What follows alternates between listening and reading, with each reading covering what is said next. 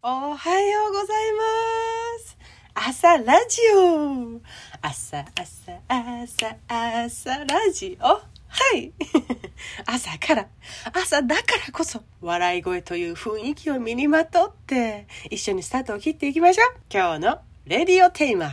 眉毛で変わった夫さんに眉毛のケア進めてみて。だよ。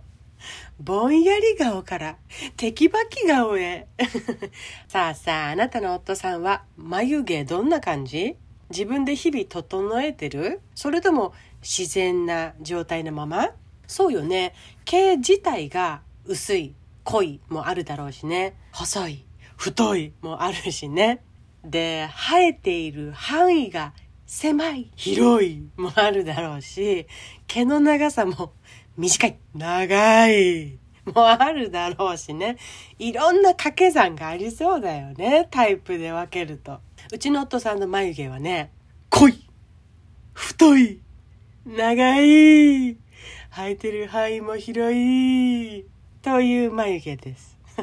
産毛か眉毛のラインか結構わからないくらいしっかりしてんのよ。自分で文字に起こして喋ってると 夫さんの眉毛の状態について想像しておかしくなりました。数日前にね、夫さんが接骨院に行ったらしくって、その時に鏡を見たらびっくりしたんですって。マスクしてるからさ、出ている眉毛と目、目と眉毛しか出てないじゃん。その眉毛の範囲が大きいからさ、やばすぎる。老けてる。俺。って、ちょっとショックでびっくりしたらしいのよ。で、帰ってくるや否や、私にこう言いました。今日、俺の眉毛、整えてくれない？って。え、びっくりした。突然？何があったの？と思って。で、夜ね、眉毛を整えたわけなんですけど、片眉、左側が終わった瞬間、夫さんが素早くね、洗面台に確認しに行ってました。彼がね、物事が終わってないうちに動くって相当だなと思って笑ってたのよ。ビフォーアフターに相当関心があったんだねって。もうおかしかった。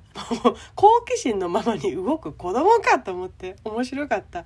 で、鏡見て帰ってきて、こう言ってましたよ。よし右眉もやろうと生き生きしてました。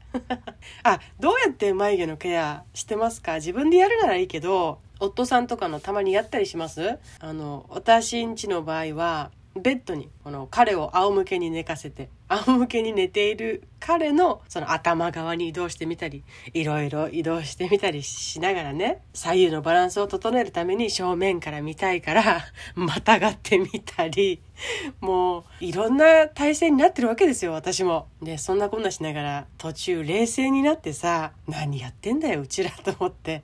私、正面から見ながらやりたいから、またがってね、仰向けに寝ている夫さんにま、またがって、眉毛をチャッチャチャッチャやってるんだけど、よく考えたら、何やってんだよ、うちら。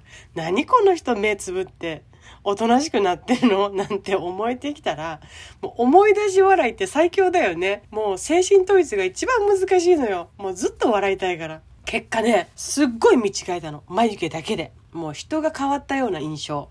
で、夫さんにこう言ったんですよ。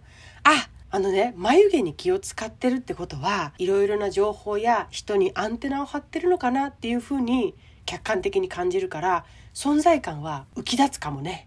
なんて言ったのよ。本当にそう感じた。またちょっとしてからはね、そうだね、人のことを気にしているから、結果、眉毛とかって整えたりすると思うんだけど、それがなんか見てる側としては嬉しいよね。そういう人に頼み事をしたりしたいなって、私今ちょっと思ったかもって言ったのよ。なんでだろう、正直にそう感じたんだよね。ね、夫さんはまんざらでもない眉毛で、まんざらでもない顔で、ありがとう、ありがとう。あ、うん、ありがとうを連発してたなと思い出しました。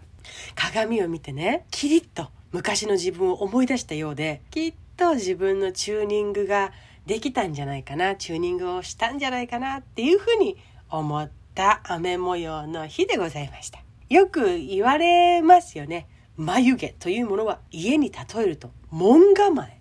門なのよって。だから細くっても弱々しくっても頼りなさそうな門構えの門ってなんかあれでしょって。あれ、あれでしょって。だから、しっかり構えるのよ、門はって。どんな門にしたい？門はしっかりあるといいよね。なんて考えてました。あなたの夫さんの眉毛はどうですか？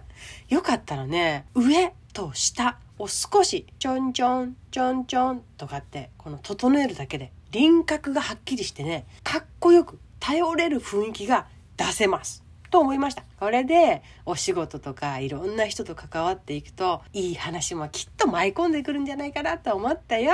そんなお話です。ではでは今日も自分が楽しむ気持ち忘れないでね。いってらっしゃい